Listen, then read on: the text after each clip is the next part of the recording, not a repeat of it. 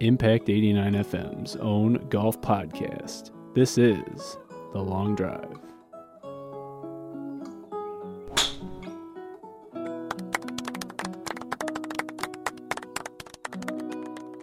Welcome into the Long Drive Impact 89 FM's own golf podcast. We are broadcasting virtually for the summer as we are at home and away from the Impact 89 FM studios on the campus of Michigan State University. I'm your host, Grace Goodlerick, joined by my co-host, Jack Ladderman. It's just you and me tonight, bro. How we feeling? Pretty good. Um, exciting week, another elevated event, great field. I think so it's great, great time to talk about golf. Amazing time Absolutely. to be a golf fan getting uh, really into the uh, no pun intended the swing of the season for sure. Uh, we had a great week this last week, which we will cover coming up here. First, just a quick recap of what happened on the LPGA tour this last week. It was the Meijer LPGA Classic for Simply Give uh, in Belmont, Michigan, just outside of Grand Rapids. Uh, it was won by Leona Maguire with a winning score of minus 21. Uh, excuse me, she moves to sixth in the race for the CME Globe, which is a season-long points race on the PGA or the LPGA Tour. Excuse me. This week it is the KPMG Women's PGA Championship, Springfield, New Jersey, at Baltusrol. The lower course obviously holds many major championships for men's and women's professional golf. Last held the 2016 PGA Championship, won by one Jimmy Walker. So now moving to a couple little bits of news here. There's not much that has come out uh, in the past week or so. Uh, obviously, everything kind of overshadowed by the U.S. Open this last week. Obviously, congratulations to Wyndham Clark. We'll get to that coming up here in a little bit. But just uh, first few bits of news. The leaders of the PGA Tour, the Public Investment Fund, and LIV Golf have been asked by the U.S. Senate, uh, predominantly Senator Richard Blumenthal, to testify before U.S. Senate on July 11th in terms of the new proposed merger between the PGA Tour, uh, the PIF, and LIV Golf. All three parties have responded saying they will testify uh, during that July 11th hearing. So that's a pretty interesting bit of news there. As well as uh, Riviera Country Club uh, today was awarded the 2031 U.S. Open. So that will be their first time hosting the U.S. Open since I believe sometime in the 1940s or the 1950s. So congratulations to them. So now, speaking of the U.S. Open, this last week it was an amazing week on the PGA Tour. We had Wyndham Clark just pretty much blowing away the field. You know, he you had everybody. You had Rory in the, the mix on the back nine on Sunday. Rickie Fowler comes out, shoots 62 on Thursday. Xander Schauffele shoots yeah. 62 on Thursday. They're all in the mix the entire week, and yet Wyndham Clark very inspirational story in his own right uh, with his mother and the whole thing. Obviously, the broadcast covered it this week, this weekend a lot. Uh, coming out and winning the U.S. Open. So let's break it down. Yeah, amazing for Wyndham Clark. I think the door was left open. Uh, I would say Saturday and definitely Sunday for moments. There were a couple, couple times where it's just like, how is Rory or Scotty not just gonna birdie three holes and win this thing? Um, so I, I think it was great to see Wyndham win. Um, Rory again, so so close. Um, but he just didn't have it on Sunday. Rory, Scotty, same thing. Xander on Saturday and Sunday was just abysmal. Ball mm-hmm. striking mm-hmm. was just awful. Um, yeah, it. I mean, if Scotty Scheffler had his putter in the bag, I think he'd win damn near every tournament by five or six shots. That was another narrative this week. Um, what else? I mean, you had Rory. He made, I believe, he made a, a, It was a cardinal sin mistake that he made on 16, the par five.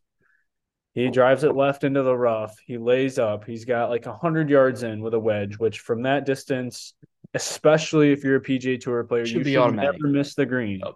Yep. And you should probably put it within 10 feet and give yourself a pretty good look for birdie. That you're on the PGA Tour for a reason. That's what you should do. He misses it short in the bunker. He doesn't get up and down. He makes a six. That basically costs him the tournament right there. He was going to be forced to birdie either 17 or 18, which for context were like the two longest fishing, finishing holes in US Open history. So that like wasn't going to happen. So yeah. yeah, and I Saturday, Sunday were really interesting. I thought Xander's melt was interesting, and then Fleetwood on Sunday, just unbelievable round, and he missed the putt late to to make that even stronger. Minwoo and Tom Kim had outstanding weekends shooting up the board. I thought it, it was an interesting leaderboard. You talk about the live stuff. Cam Smith up yeah. there with DJ was up there for a lot of the yeah. um the weekend even. I thought Brooks was a little a little shocking that he Major Brooks wasn't really up there. But I think one of the main takeaways was the disappointment from a lot of the players and fans, oh. but a lot of the players just about the environment. Um, it was pretty dead. I thought it was it was strange. I thought like the 18th hole, you could see people running um, to the green, and it, and it looked like a cool environment. But especially Thursday, Friday, you could a couple players just spoke about how they were not not super pleased and didn't didn't think it felt like a U.S. Open. Yeah, I think it was Brooks Koepka came, came out and pretty much. I mean, Brooks is always blunt. Like Brooks is going to tell you how he feels and just not mince his words whatsoever. And he said he came out and he said he's yeah, I pretty much hate this place. Yep. Uh, Matt Fitzpatrick said the same thing. The environment sucked. Honestly, watching it on TV, like I, I we both watch golf religiously, and it's like watching the U.S. Open last year is at the Country Club. It hadn't been there in a long time. Is it was at Torrey Pines in 2021. The last time it was there was when Tiger won in uh, 2008. There were no fans in 2020.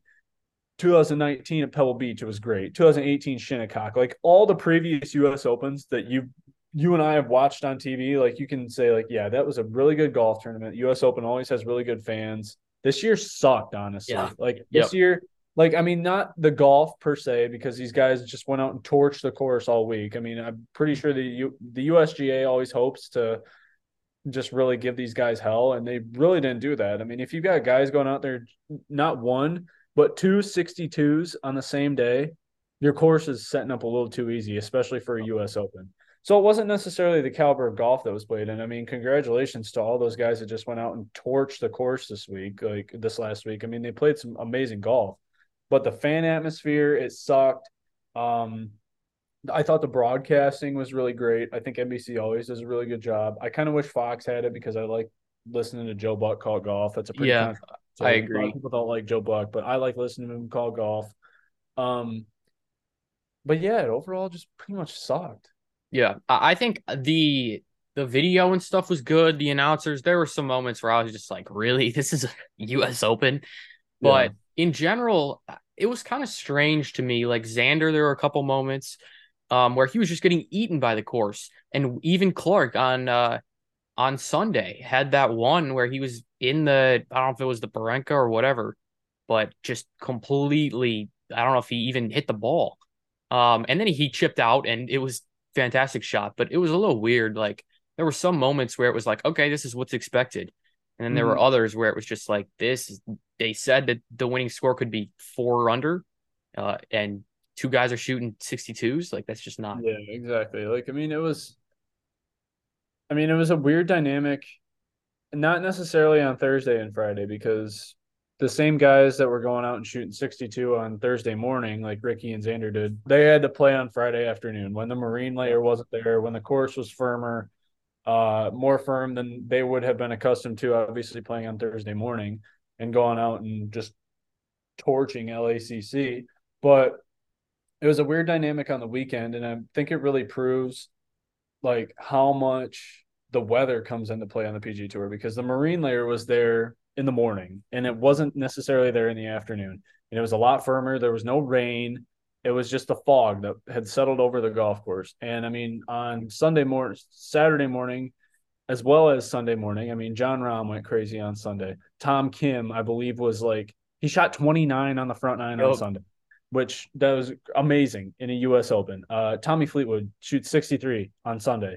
Like that is, and then you had by the time the, the leaders teed off, which was 5:30 Eastern time, 2:30 Pacific. Which was awesome, by the way. I love that. That was great. Oh yeah, yep. getting to watch. I mean, Jesus, it was watching golf at 10:30 p.m. Yeah, exactly. The final putt dropped at 11 p.m. on the dot on Saturday night, and I mean, it, it when other are you going to be able? Not even when the tour goes to like they're playing Pebble Beach uh, for the pro am, or they're playing Riviera, or they're playing uh like uh, Farmers Insurance at Torrey Pines. They, it never goes till eleven o'clock at night. You're never going to have your leaders tee off at six thirty Eastern time or whatever it was on Saturday night. Like that was great. That's a really alpha move by. Oh yeah, definitely the USGA, NBC. They knew what they were doing. I mean, they knew that this your Stanley Cup Finals are over, your NBA Finals are over.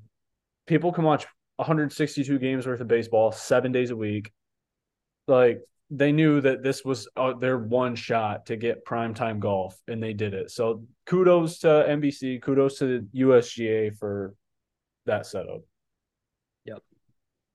I'm curious, were there any guys you were really disappointed with? One for me, Spieth. Again, I had yeah. no reason. My two guys, Spieth and JT, last week, I was like, you know, I'm just feeling both these guys. I mean, uh, that was the that was JT's not a good feeling. Ride, JT's been riding a roller coaster the yep. whole season, and the predominant part of the roller coaster that he's been on is the downhill part. Um, Ninety-eight percent of it. Yeah. So I, I don't know what his like. He's just so inconsistent in every single facet of his game right now, and I hope it turns around because he's a world class player. Obviously, he lost ten strokes, like strokes gained. Just yeah, and I mean, and it, and it it's hard minus, to watch. Minus 10 is it a really like odd score to have to win a tournament because I mean it's either like you're going to get something that's crazy hard playing yeah. like probably the hardest course that the tour goes to every single year and not a major course is probably Bay Hill. Like you can depend on the core the winning score being probably mid single digits under par five, yeah. six, seven, something like that.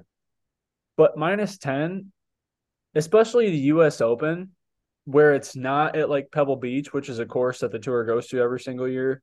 Like, I don't know. It, I think, uh, no, okay, it was definitely set up harder on the weekend, obviously, because you had Ricky that came out and shot eight under 62 on Thursday and I believe he finished it like minus six or something like that. So he plays his next three days two over. So it definitely was set up a lot tougher. But yep. you still had guys like Tom Kim who had the unicorn round of shooting 29 on Sunday, and you had Tommy Fleetwood who shot 63 on Sunday. Like the USGA doesn't want to see stuff like that, right? Yep. Yep. Uh, like it just they don't want to see stuff like that. And it seemed like they after the first round we were trying to like tuck pins in and make it more difficult, but it just wasn't. It didn't do much. Yeah, like I, I don't know. It was. I mean, the course itself, like I think LACC seems like a cool venue. I mean, obviously, like you're in it's LA. It's Downtown, like one of the yeah. like bougiest country clubs on the planet. So like, why would you not enjoy the course for what it is? But for US Open, I just don't think it was there. Like it yep. didn't live up to the hype. I think I mean, especially with the fans and stuff. I believe it was uh, Dan Rapaport tweeted on Sunday. He got some details, some insider information, if you will, about the ticketing for the week. And yep. it was basically they had like 23,000 four day grounds passes, of which I believe 14,000 were bought by the members and or family members that's what i saw. Lacc leaving nine it was like 9,000 passes that were left just for the general public which so a lot of wealthy people didn't want random fans on their course so yeah. they made the environment dead basically. Exactly.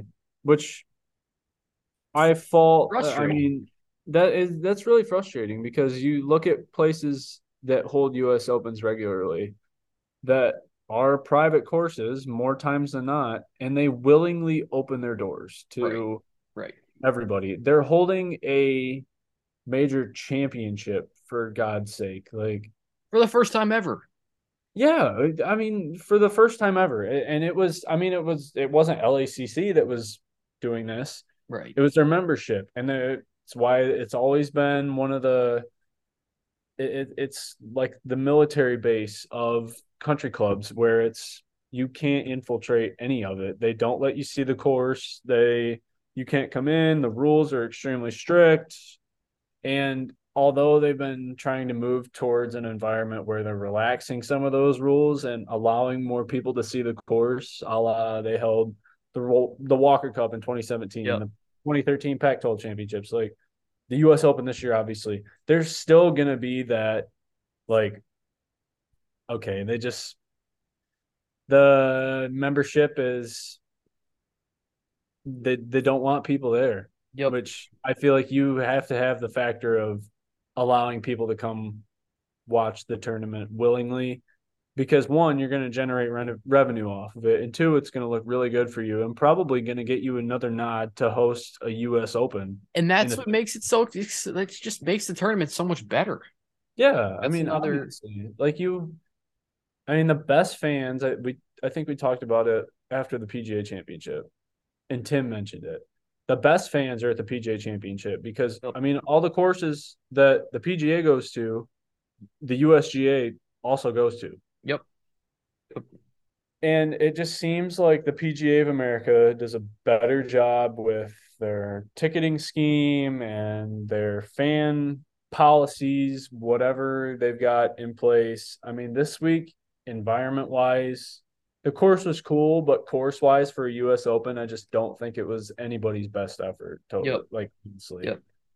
And I think they, the USGA, I think it's pretty clear. Uh, like they've got to be looking back, like we made some mistakes. Like yeah. I think it's pretty, it's pretty obvious to them that this was not their best, their best yeah. showing. Like I think it was, it's definitely a good learning experience because if I remember correctly, I believe LACC has another U.S. Open coming up late, like early in the 2030s, I believe. I was gonna say, can they take that away? Like, I don't they know. do that?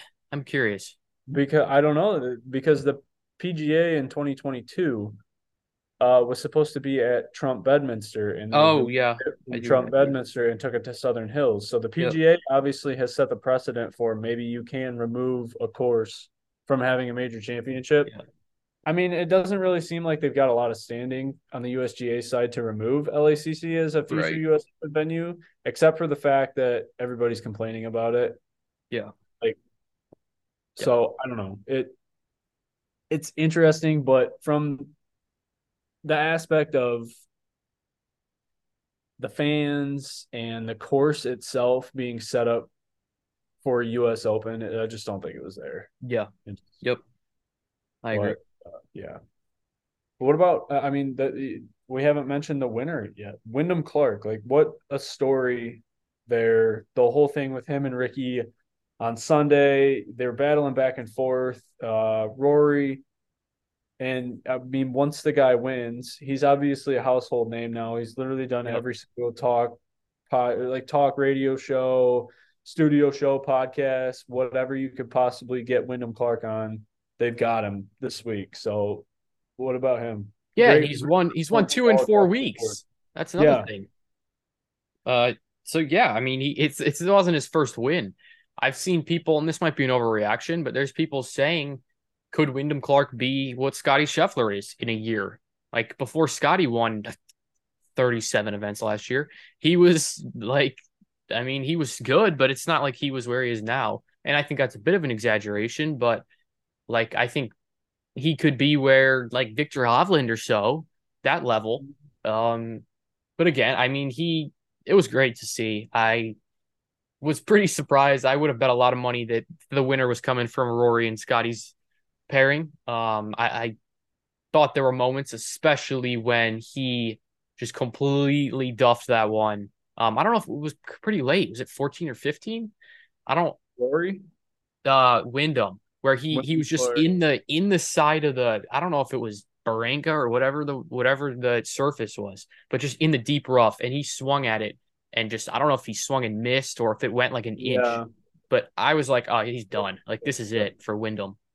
Just the way yeah, he, he came remember, back and it was insane. I think I remember we were texting and talking about uh, his first few holes on the back nine, and I yep. the phrase that I used repeatedly was damn, he's leaking oil bad. Yes, like, yes. Two or three bogeys right there in a row, and I'm like, yeah, he's gonna lose it here because yep. you know that Rory's gonna play even if not one under his final four right. holes. So like, I was like, yeah, Wyndham is leaking oil bad. Like this could turn out really bad for him if he doesn't right the ship, and he did. I mean, I think it was 15 or 16, He made a clutch up and down, and then just played his next few in even par. Right. He to make par on 18, which was, I mean, not stress free. You're in the U.S. Open, but it wasn't like he had to go out there and birdie That, that lag putt was force a playoff or something. Yeah. He, he he had some sweat on that Yeah. third putt that he hit, or the Yeah. First putt that he hit, his third shot on the hole. But yeah, so overall, uh, iffy week at the U.S. Open. It was a great week to watch the players go out and play a brand new course that we hadn't seen. Uh, but overall, feel like we could see a lot more from the fans, from the USGA, from LACC. They have a golden opportunity this next year, though, to totally right the ship. I mean, they're going back to Pinehurst, which is. The cradle of American golf. So I don't really think you can mess up a U.S. Open. Uh, the expectations are going to be sky high. Well, sky high because I mean, from this year, which everybody's kind of a little down on. Last year was great at Country Club. Um, yeah, I really don't see there's I really don't see how there's a way that the USGA messes up a US Open at Pinehurst. I don't think Right. you can. I don't think it would be doing justice to the cradle of American golf. Right. Um, so we'll see. But congratulations to Wyndham Clark. Obviously, he is in the field this week as we now transition to the Travelers Championship. It is the last of the four events that were elevated to elevated event status on the PGA Tour uh, this year. The others being uh, the Waste Management Phoenix Open, the RBC Heritage, and one that I'm forgetting. I don't know why. Uh, and the Travelers Championship was Yep. the last of the four. Um, oh, the Wells Fargo, that was the third, excuse me. Also won by Wyndham One Clark. by yep, yep. Yep. Travelers Championship. So this week, pretty uh pretty much like a unicorn week on the PGA Tour. TPC River Highlands was shortest course on the PGA Tour, so it's obviously going to require a lot of uh pre- precision, uh accuracy, not very paramount on distance. The defending champion is Xander Schauffele, who was one of three wins for him on the PGA Tour last year. And the Travelers Championship, always known for offering opportunities to a lot of the up and coming guys on the PGA Tour. Obviously, it's a designated event. The top eight players in the world are all scheduled to play. World number one, Scotty Scheffler, Jon Rahm, Xander Schauffele, obviously. Uh, so it's a loaded field, obviously, for an elevated event. Everybody's required to play it, or else you lose your PIP money if you don't provide an injury designation. So let's get right into it. Obviously, like I said, TPC River Highlands. What do we have on the course? Like, what what, what do we got? This is an interesting tournament to say the least. Yeah, single- Po- Poa uh, greens, which is is not super common.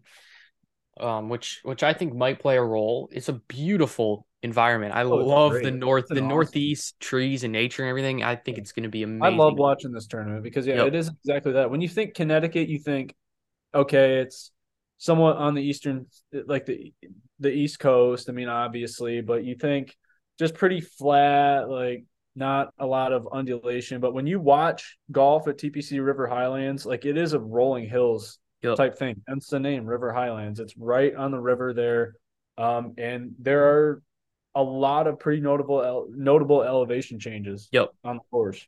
Yep. Uh, it's it's short, like you said, but accuracy hitting off the tee does matter. Um, it's not short to the point where you just scrap like tee to green off the tee numbers and stuff. So accuracy is gonna matter, but like you said, it's a kind of a shot for a lot of young guys to do well. It's a bit of a mishmash, just the last like five to ten years of champions, um, in top tens even. Like Xander last year wins, and you have guys like Willie McGirt, Chez Reavie, like guys like that uh, in there. Chesson Hadley, names like that. So it's a bit of definitely stars and scrubs kind of kind of atmosphere, which I think is fun to watch. I think it's really cool Yeah, to see. yeah, you yeah. see Xander in a group with Michael Thorbjorsen. He's, I can't say that, Thorbjor, whatever. But like that's just exciting, I think, to to see groups like that. And again, this is where Sahith just totally melted uh, last year. Yeah, exactly. I mean, you're gonna get like, yeah, you mentioned the the winners there, and I mean the winners have been honestly like pretty puzzling. Like you've got Xander, who's a pretty solid tee to green guy. winning last year. Harris English, who doesn't hit the ball far at all, doesn't really hit it that accurate. Excuse me. Doesn't really hit it at a very accurate clip. Uh, wins in 2021 in the longest PGA Tour, the longest playoff yep. in PGA Tour history against Kramer Hickok. Um, DJ wins in 2020 over Kevin Streelman, which is yeah, like funny. who I mean, DJ is a unicorn off the tee, uh, and the greatest, one of the greatest players of our generation for sure. Um, but you know, he's a guy he mashes it. Like he's not known. He's a bomb and gouge type of guy, and those aren't really traditionally, historically, the guys that play well here. Yeah. Uh, 2019, Chez Reavie, one of those yeah. guys that just fits the course. You would think. 2018, Bubba, he's a shot shaper. He's carving shots. Like 17, Spieth with his bunker magic and the whole Daniel Berger playoff thing. Um, so yeah, an interesting mix of winners over the last six to seven years, to say the least. Um, so I, I mean, it's, it's a elevated event, so that means there's obviously a some great featured groups. So uh, let's just go ahead, pull those up right now as the PGA Tour has posted those on their Instagram page. We will go ahead, get those up right now. There's a handful of them, some really big names, obviously grouped together. So round one, 7:15 a.m. Eastern time. That's a really early wake up call on Thursday morning for those guys. We got Patrick Cantlay paired with 2021 champion Harris English, as well as the aforementioned Sahith Theegala. Who plays the best in this group? So we talked a little before the show about Harris English. I have been looking at Harris English a lot and cannot really get a read. He has excellent form, played really well last week. I don't think Obviously, you can ever get a read on what he's going to do. To that's true. That he just kind of shows up and plays yep. well and just goes. Horse history is fantastic, yes. but stats wise, abysmal. But he seems to play well here, so so that's one where I don't really know. I'll let you touch on that. Sahith to me, um, I, think that his Sahith two last year is going to put a lot of people on him. I think he could he could play well, but he's so popular this week, and I don't think it fits him that well. I think he sprays it off the tee too much. I'm a little scared of him just totally dinging it all left and right and just putting himself in bad positions. But again, he, he killed it last year. Um, so that could be an interesting one. Cantlay for me, I think he's just so consistent, and I'm just sitting and waiting for Cantlay to win an event. It's just been the consistent boring between fifth and fifteenth, basically. So I'm just yeah. sitting and waiting um, for his his win to come. I think it could be this week. Yeah, I I'm off Sahith Theegala this week. I mean, I think it's going to be he, the guy's a he's a scrambler. Like that's what he's known for. That's what he does well. um, but I think with some of these, like the the way that River Highlands is going to compensate for the lack of distance is having some pretty tricky green complexes, and they always have. And I think that it's going to take the best scrambler in the world to try and win this week. And I don't necessarily know if Sahith Theegala is that guy. Uh, I think Harris, excuse me, I think Harris English could be.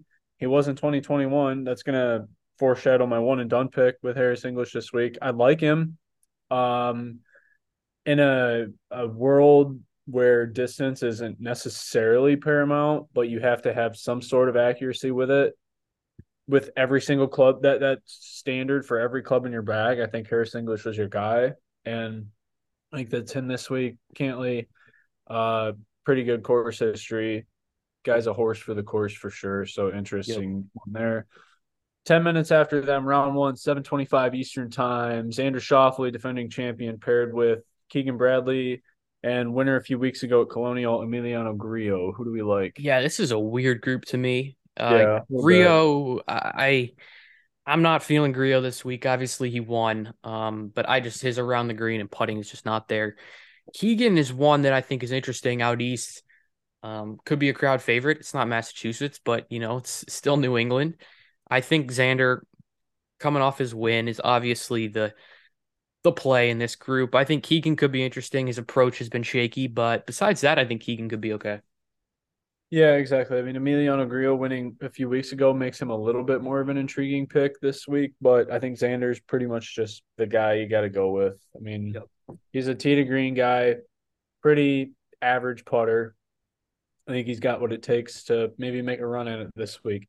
round one, 7:35 Eastern time. And right after them, the defending U.S. Open champion Wyndham Clark paired with Max Homa, who missed the cut. Justin Thomas, who missed the cut this last week. A lot of guys were high on him. They were also drunkenly commentating the final round yes. over a, a, bottle of Merlot, I believe, on Sunday afternoon, which was pretty good Twitter content to see. Nonetheless, it, what, what Absolutely, I loved it. I oh, wish they. Yeah, I mean, when you, I wish they had a little Manning cast going. It was. I thought it would have been exciting. Yeah, exactly. I mean, a little off the beaten path that we're talking about here, yes. but like when you get guys that just let their guards down on the tour, it's awesome to see because when you see them playing golf on TV, like one, a lot of people think golf is like watching paint dry, yes. which obviously is not the case, but to the masses, that's what they would say. Um, but when you just get guys like Max Homa, who's on Twitter, I mean, like he's comedy gold on Twitter. JT's pretty like normal dude, you know? Like when you just get guys that are just normal and let their guards down and they're just guys being dudes and just they're not all like locked up and just have their walls up like they're playing golf like all the time. When you get that, I mean it really I think helps people get into the game of golf because yeah, I mean when you got Max Homa who's sitting there on his third glass of Merlot on a Sunday afternoon basically calling that Wyndham Clark is going to win the U.S. Open at minus 10, one shot over Rory McIlroy. You think one, this guy's a genius, and two, he's funny as hell because like he's just being a normal and he called it golf on a Sunday afternoon, and he called it right. So yeah, I mean that was great content from those two watching it together, but obviously. Huge week for them here, elevated event, the last one of the season before we've got a couple smaller events, uh, and then our last major, the Open Championship, and then the playoffs. So huge week for these guys. Who do we like this group? Yeah, I didn't really know that they were friends. Um, so I thought that was interesting. I think it's cool that they're in this group together. Wyndham Clark's the one I'm off. I think uh, he may not have slept a single minute. He's been on every show. No. He's been on every. I would probably bet that he didn't even because yeah. I mean, this just creates another again off the off topic thing that we're going to talk about, but with the Travelers being in East Hartford, Connecticut, and the U.S. Open being the previous week in yep. Los Angeles, it creates a logistical nightmare for these guys because you have to finish playing on Sunday afternoon, Sunday morning, Sunday afternoon, what have you. You have to go back to your hotel or go back to your Airbnb, pack everything. You have to make it through however many hours sitting in LA traffic to get to the airport to return your courtesy vehicle or take the Uber to the airport or whatever. And then you have to fly all the way across the country and just repeat it all again. You probably don't get in until if you flew right after the tournament really early Monday morning. Yep. You either stayed the extra night in LA and you got to fly on Monday. That means you miss a day of practice probably, or you get there like late in the afternoon and you, maybe you can go hit some balls. And then you got to play 18 holes on Monday and then nine on Tuesday, and then you got to play the pro am Wednesday, and then you're playing golf again in a totally different golf yep. course. So creates just a logistical nightmare. Wyndham Clark probably is not, like you said, he's probably on like a three day bender by now, has not slept a wink. Um, yep. yep. So yeah, I don't know what yeah, I think of this week. Like, I'm shocked he didn't WD. I assume a lot of it is because it's an elevated event. Yeah, and... I mean, he definitely. It, it's like Jon Rahm winning the Masters. Like he, yep. I feel like he's taking the Jon Rahm approach where he thinks. I mean, an ode to him. I mean, it's a it's a total good guy move, and I love to see right. it. they feel that they owe the golf world and owe the sporting world. They committed to this event, and they're going to stick to their commitment. Which I love. That's great. You, uh, you have to honor guys yeah. like that. Like those are good 100%. guys. Yeah. Yep. So, so yeah, I, I I think it is interesting. Some guys that missed the cut I know Homa and Thomas definitely did not uh, fly to Connecticut early, but you know some guys that missed the cut or didn't play last week. It's something to think about. I think Homa and Thomas are, are interesting. Homa more interesting than Thomas. Thomas obviously has just something's just wrong. Um, but once again, as stupid as I am, I am back on Justin Thomas this week. He, he's his best surface is Poa up by a long shot and uh, he it's just what kills me and gets me back on Justin Thomas week after week is just knowing what he could do and he's just capable of, of winning this event and that's what kills me so i'm on justin thomas but again he'll probably go 14 over and miss the cut homa same sort of thing. Form is bad, just like Justin Thomas. But Poa, great surface for him. He just was horrible around the green uh, at the Open. But besides that, like tee to green off the tee, he was okay. So that's uh, he's his form. He has not ever made a cut at the Travelers over four. Um. So yeah, I, look, thinking more about it, you should probably not like Homa or Thomas, but um, there are also yeah. guys that are young, talented, exciting to watch. Like they could come out and win, and no one would be that shocked.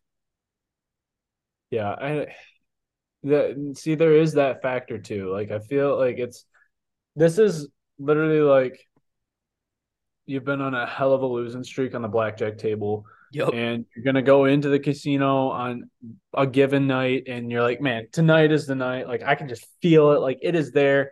I've been on a hell of a cold streak. Tonight is the night. Like it's there. I feel like that's exactly what you're thinking and talking about with Max Homa and Justin Thomas right now. Like I've been saying it week been, after week, though. It's these guys have been losing on the tables figuratively the entire season and uh, like this week is just maybe so the week i mean it's not necessarily max homa the whole season but jt the whole season for sure like this could be the week where they just figuratively walk into the casino and just light up the table like they could just go out there and win the tournament either of them this week right.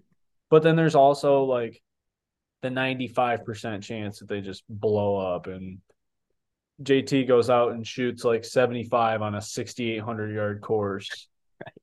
which I mean, it, it, it's it, it's just a little thing to throw out it there. It's very possible. Yeah. Also, Jim Furyk holds the course record in the lowest round in PGA Tour history at 58 on this track. So, like, you can go crazy low on any given day at this place. So, there is that too for all of these guys that are out there. Moving to the next group, uh, off round two, 7.15 a.m. Eastern time, Matt Fitzpatrick paired with Collin Morikawa and one of the guys that tied the uh, lowest round in major championship history last week, Rickie Fowler. 7.15 a.m. Eastern round two off early Friday morning. Who do we like? A little bit of an interesting pairing here too. Yeah, I'm I'm excited to watch this group. Yeah, I, I like it. I think Fitzpatrick – is interesting. His form is pretty good. Three straight top 20s. Played quietly, pretty decent last week. wasn't wasn't amazing, but pretty decent. Um, he's been really good tee to green, and that's that's something I like this week. So I'm I'm on Fitzpatrick. Morikawa, I think, is going to be the most popular bet guy this whole week. He uh, this is Morikawa's course, in my opinion. I think he could could go off. Rickie's I mean, I kind of am just thinking, oh, he's gonna have an off week. He's gonna have an off week. Rickie just consistently is is in tournaments. So that's another name. I think this group is really exciting, and all three of these guys could could really be in it on Sunday, and I wouldn't be shocked. Yeah, exactly. I mean, I the one that I'm least on this week is Fitzpatrick. Um, for various reasons. He had a pretty good showing at the Canadian Open a few weeks ago, which I feel is going to be a very comparable course to yep. River Highlands. Um, that's okay. Besides winning the RBC Heritage, I, you haven't seen anything from him this year. No real substantial evidence as to this guy is one of the most elite golfers on the planet. Uh, I think this is Collin Morikawa's week to break out of a slump, though. I really like him out of this group. Yep. The guy obviously hasn't won anything in almost two years, which was the Open Championship, Royal St. George's 21. Uh, and before that, he had been lighting the world on fire. Everybody thought that he was the next best thing. Um, so I think this could be his week. I like him out of this group. Round two, 7:25 a.m. Eastern time. This is the big dogs of this yep. tournament. Jon Rahm paired with Scotty Scheffler, Tony Finau. This is the Bombers Paradise group, of which this is not a Bombers ballpark this week. So really interested to see how these guys fare. What do you have? What do you what do you like? As stupid as it sounds, I'm off Scheffler. I just he consistently is in tournaments, but he consistently is not hitting the putts that he needs to close tournaments. Yeah. I think Rahm had a for Rahm standards a pretty bad week last week. Just consider all things considered, he didn't really compete, but he's just so consistent with his approach and I think he can really putt and score this week. Finau, I'm totally off. I think his his distance is a real strength for him, and he's he's not really to be able to have it. His course history as well is just not not great. So, um, yeah, I'm, I like Rahm this week. Scotty could win by eight strokes though. Yeah. See, I like Finau this week because uh, coming out of this group, I mean, I just think Jon Rahm is. I don't know. Has Jon Rahm ever played this course? I don't ever really remember. He, he has, but it's it's. Let me let me pull up his result. I don't really ever remember Jon Rahm playing and having a good finish at the Travelers. So, so for his standards, it's been horrible. 2015, 64th, 16, 25th, 2020, 37th. Yeah, like I, and the only reason he played it in 2020 was because it was one of the very few tournaments that they played after the COVID restart. Yep. So I, I don't know. I like Tony Finau this week. Tony Finau has showed, shown, uh, why it, it, he's won at a bunch of different ballparks so far. Uh, he won at the Rocket last year, which is a very comparable. Which the tour will be coming to uh, our home state of Michigan next year, next week. Um, but Tony Finau won there last year, and River Highlands is probably going to play a lot like what the Detroit Golf Club is going to play yep. like next week. So yep. I like Tony Finau this week. I mean, yeah, the guy mashes it, but he's also fairly accurate too. So I like him this week out of this group. Round two, 7:35 a.m. Eastern Time. Viktor Hovland paired with Rory McIlroy and Tom Kim. Uh, Tom Kim's week, maybe. Tom it Kim's week. Yeah, I, I love Hovland this week too. I love everyone in this group. Tom Kim, it's just so I dude, he is so good for the tour. I love Tom Kim. Yeah. I I want to just get a life size Tom Kim fat head. He's just I just like I look at him. He's always smiling so big. He's having so much fun. Just so fun to watch. And Rory is Rory, and yeah. Viktor Hovland, ball striking wise off the tee, is one of the best in in golf. This uh, this is going to be a great pairing to watch. See, I was just thinking about that because you said Rory is Rory, and that was exactly what was running through my head too. Like this is literally like the fourth or fifth week in a row that Rory has played on the tour, which is extremely yep. rare to see any superstar play four or five weeks in a row on the PGA Tour. Uh, but I mean, he it doesn't matter. Like he is at this moment right now, probably chilling with his feet up on couch with a glass of wine in his hand because he is exhausted both yes. mentally and physically, and he's about ready to play four days of championship golf again. He is exhausted right now. I can guarantee that he's flown from Florida to Ohio to Canada to LA to Connecticut in a span yep. of like four weeks. He's drained, but he could go out and win the tournament this week because right. he's Rory McIlroy. Like, right. So, but I like Tom Kim this week. Viktor Hovland, he's obviously a really good pick this week. They all do everything really well, except for Tom Kim doesn't hit it far. Uh, Which doesn't matter this week, right? It doesn't matter this week yep. necessarily as much. So that is the last of the featured groups that we will uh, get into in preparation for the Travelers Championship that moves us, us to our one and done. Uh, the picks this last week were a little hit and miss. Jon Rahm uh, was Jack's pick, uh, taking, uh, excuse me, finishing tied for 10th, making $435,018 for a total of $5,191,362. Tim took Scotty Scheffler, never a bad pick necessarily, finished third, made $1,413,430. Tim has broken $3 million uh, for the first time this season and comes in at three million seven hundred thirty-one thousand three hundred fifty-three dollars.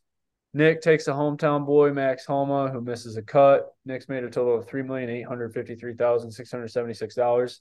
I took Viktor Hovland, who finished nineteenth, solo nineteenth, made two hundred fifty-eight thousand six hundred sixty-two dollars and uh, I have made a total of seven million fifteen thousand dollars and seven million fifteen thousand thirty dollars. Uh, so who do we have this week? I'm going Cantlay, who I talked about before. I just think he's so consistent off the tee. Approach is good. He can putt well. His game's just so consistent. And I'm just sitting and waiting for Patrick Cantlay to win an event. Um, and I think this could be it. Yeah, yeah, he he's a horse for the course. I mean, it seems like he always plays well here. Seems like he always plays well at Memorial. It seems like he always Yeah. plays well here. Like there's Patrick Cantlay type courses out on the PGA Tour. This is definitely one of them this week. So the other two members of our podcast that can be with us tonight, Tim and Nick. Tim taking Sahith Theegala had a super high finish uh, last year at the Travelers Championship. Tim's high on him this week.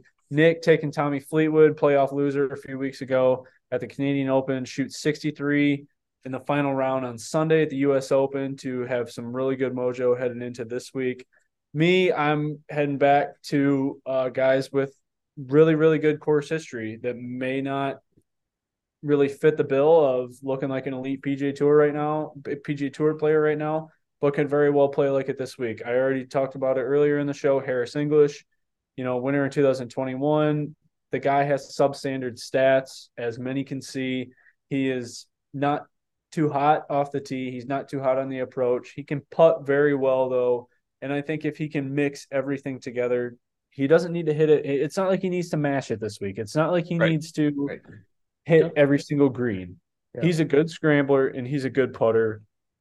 Very above average on the PGA Tour. Uh, so I like Harris English this week. He's my one and done pick. That leads us to our three guys to make the cut, our mortal lock. One guy to finish in the top 10. Uh, who do we have this week?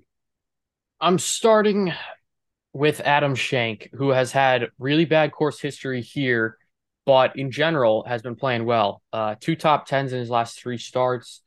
I think he has what it takes to make the cut and probably top 40. He's good par fives, which is scoring is going to matter here, and pretty decent ball striking. Second, I am going Brian Harman, who had a really good finish uh, here last year. Great. Yep. He played great here last year and last week too. Yes, he did. And he had a great weekend. Um stats again, sort of like like English, not not great.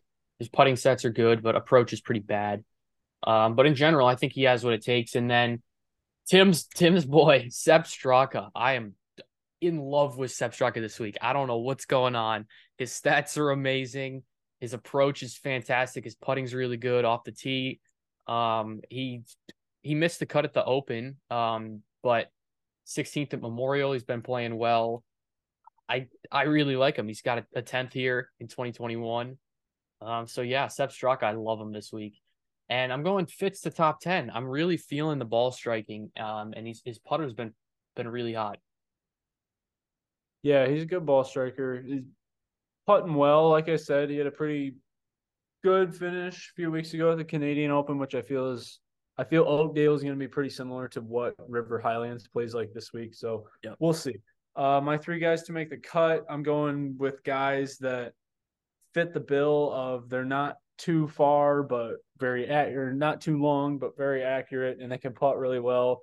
Uh, guy that a lot of people are really high on this week. I like Russell Henley to make the cut. Uh, and, and I'm pairing him with a couple good iron players and one really good putter. The putter Taylor Moore, winner this last or winner uh, a few months ago at the Valspar, obviously putted lights out that week. You know, Innisbrook is a pretty uh definitely distance first type course, but he put everything together. I think he can put it all together this week to make a cut. Tom Hoge, one of the best iron players on the PGA Tour. He's top five strokes gained approach. I love that this week. He can do everything else pretty uh standard what it takes to contend from time to time on the PGA Tour. So I think he throws it all together to make the cut this week. Top 10, I'm going with the 2019 champion, Chez Reavie. Uh, this was one of two PGA Tour wins for him, and he put everything together that week to really get it all working. You know, he's always been a really, really accurate driver of the golf ball. He's always hit a lot of greens. He's always putted pretty well. Um, so he plays the more traditional type of golf instead of like a bomb and gouge type approach. And I think moving That, that works here. Yeah, moving the needle towards a traditional type approach rather than a bomb and gouge type approach this week is going to benefit you more than it is going to hurt you. So I like Chez Reavie to uh, finish in the top 10. Our favorite prop bets for this week, we got a handful written down here. Let's go. What do we have? Um, starting with my favorite two glover, Aaron Rai, plus eleven thousand to win. He, I had him to top ten. Uh, was it in Canada? I believe it was in Canada Yeah, I think he played pretty well Wells there. Fargo. I think it was Canada, but I, I had him the top ten. And he played, he played real well. Um, I'm back on that. I think he he ball strikes well. He's kind of a no putter, but um, besides putting, he's great. Adam Schenk, the top five. I talked about him already. That is plus four thousand. I like his stats. I like his the way he's playing. Morikawa to win plus twenty five hundred. Um, we we both agree on Morikawa that I think this could be this could be his week for sure. And yeah, if he get if he could well. the, if he could get the putter going a little bit, yeah. I think he wins it.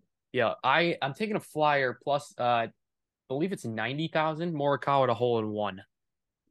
Not sure why, but I'm just uh, I think Morikawa like has iron, he's one of the best iron players on the right. tour. So. Um, and then Justin Thomas just throwing five dollars down into the toilet. Justin Thomas to win plus six thousand, uh, sixty thousand.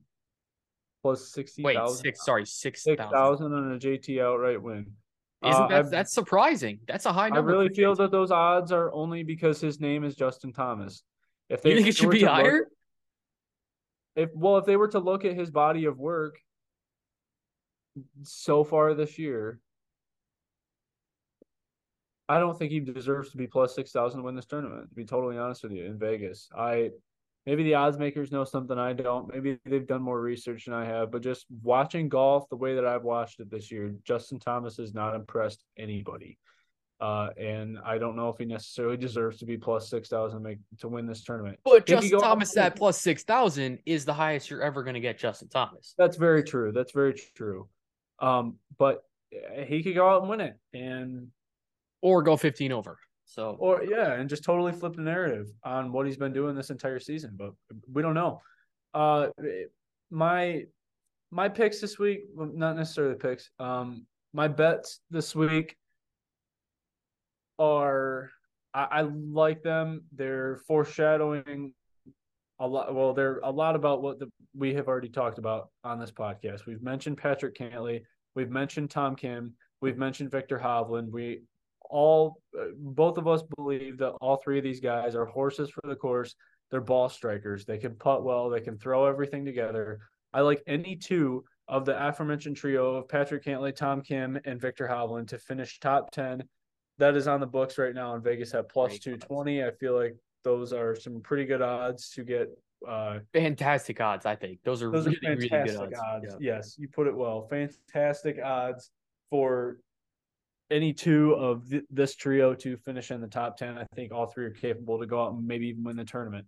The winning score to be over 259 and a half shots at plus 100. So par for this entire week would be plus 280. If you were to go out and shoot even all four rounds, it'd be plus 280. It's par 70 golf course. I like over 259 and a half shots. You know, a lot of guys are saying this is going to be a wedge fest. It's a really short course. But you look at it, and River Highlands compensates for it the lack of distance at this course because they set up some tough green complexes. You have to find the fairway on certain holes, or you are going to be penalized very much so. So they compensate for the lack of distance. This always plays to like between a minus 14 to minus 18 type of golf course. I think it's going to be the same this week. So I like the winning score over 259 and a half shots at plus 100 on the books. I, I also like to be decided in a playoff plus 400 on the books. One of the most memorable playoffs, two of the most memorable playoffs in recent PGA Tour history have taken place at this event. 2017, Jordan Spieth versus Daniel Berger. It was Spieth's uh, bunker hole out for birdie to win the tournament you know, him and Michael Greller with the whole chest bump. That is obviously still replayed in the minds of millions of golf fans across the United States and across the world. And in 2021, the longest playoff in PGA Tour history between Harris English and Kramer Hickok, lasting eight holes. So I do like this week to be decided in a playoff. So before we sign off, anything else? Any other thoughts before this week. Looking forward to some good golf for sure. It's our last elevated event, and then we've got Rocket, we've got uh, I believe 3M Open, and then the Open Championship, and then you go right into the playoffs. So it's, it's a great time for golf. I, we're still in the down, thick of it. This is getting down to the nitty gritty for a lot of guys for sure. Yep. Obviously, the top 70 only make the playoffs this year. Uh, we're accustomed to the top 125. So, yeah, this is going to oh, be a great. Real quick, is Wyndham Clark on the Ryder Cup now? I don't know. Let's uh, look up the standings. I, I think, but just just like in general, I think he has to be. Uh yes, I could see that. Winning an elevated event and a major in the same season is He's probably going to put you on the team. Harris English was a captain's pick in 2021, and he won the Tournament of Champions and the Travelers. He won two times on the PGA Tour, and they weren't even necessarily what would be considered elevated events. He just won the U.S. Or Open. what, what would have been considered elevated events, and Harris English made the team. Over and, and the other guy that got snubbed in 2021 was Kevin Kisner, who didn't really do a lot that year, to be totally honest with you. Um, and so yeah, I think Wyndham Clark, you can probably safely put him in the conversation for making the Ryder Cup team this year for sure. Yep. So yeah, congratulations to him. Obviously, it's going to be a great week for golf. The last of the elevated events at the Travelers Championship, TPC River Highlands, Hartford, Connecticut. Go ahead, and make sure to tune in this week, and thank you all so much for listening. And catch us every week for the remainder of the season. Make sure to check out all of Impact 89 FM's other podcasts. This has been the Long Drive on Impact 89 FM.